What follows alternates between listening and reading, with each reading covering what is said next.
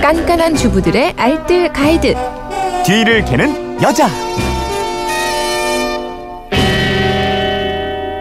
생활 비법을 아낌없이 전해드리는 뒤를 캐는 여자 오늘도 곽지연 리포터와 함께하죠. 어서 오십시오. 네, 안녕하세요. 뒤를 캐는 여자 게시판으로 청취자 오판용 씨가 보내준 사연인데 아유 이 사연을 보니까요. 저는 압력솥이 궁금합니다. 아내가 가스에 밥을 하면 맛있다고 비싸게 압력솥을 구입했는데요. 그러던 어느 날 백숙을 끓이다가 김이 덜 빠진 압력솥 뚜껑을 억지로 열었더니 뚜껑이 천장으로 날아오르고 압력솥 솥에 든 백숙이 파편이 되어 온 집안을 아수자, 아수라장으로 만들었습니다. 그날 이후 아내는 압력솥이 무섭다며 더 이상 사용하지 않고 창고에 고이 모셔, 모셔뒀습니다 하셨는데 이 트라우마가 생기셨을 있어요. 것 같아요. 네. 예. 저도 장조림 한번 어. 만들다가 간장 천지가 된 적이 있었거든요.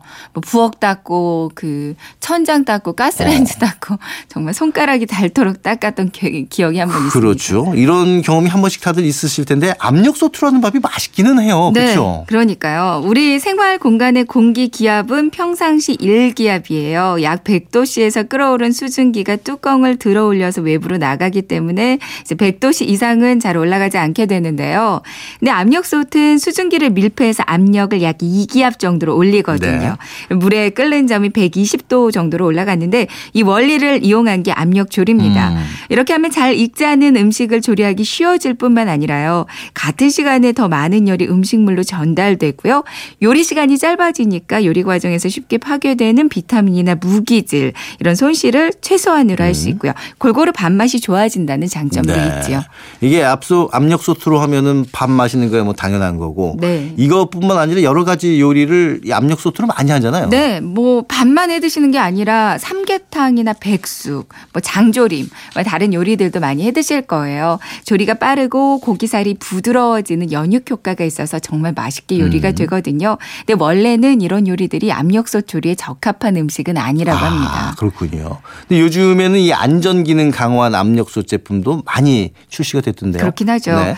근데 그것도 암, 삼계탕이나 백숙 전용 압력솥은 아니거든요. 어. 그러니까 중요한 부분이 압력솥에는 기름기가 많은 요리, 에, 부피가 많이 부푸는 요리는 가능한 조리하지 않는 게 좋습니다. 그렇군요. 삼계탕이나 백숙은 음. 아무래도 국물이 많이 들어가고 기름기도 많은 그렇죠. 요리잖아요. 음. 예. 자, 그렇다면 일단 트라우마 안 생기게 이 압력솥의 안전한 사용법 이거 좀 알아둬야겠네요. 네.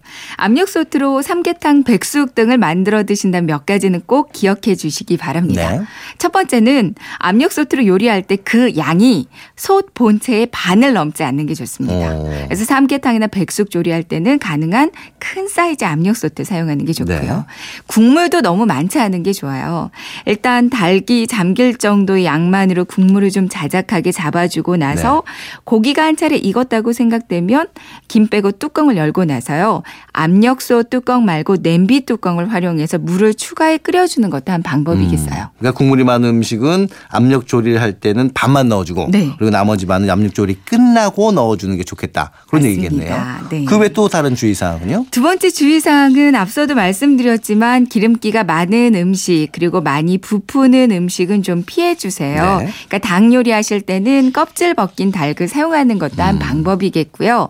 이제 부푸는 음식 아무래도 백숙에 죽이 들어가잖아요. 죽은 조리가 완료된 다음에 냄비 뚜껑으로 따로 조리하는 게 좋겠고요.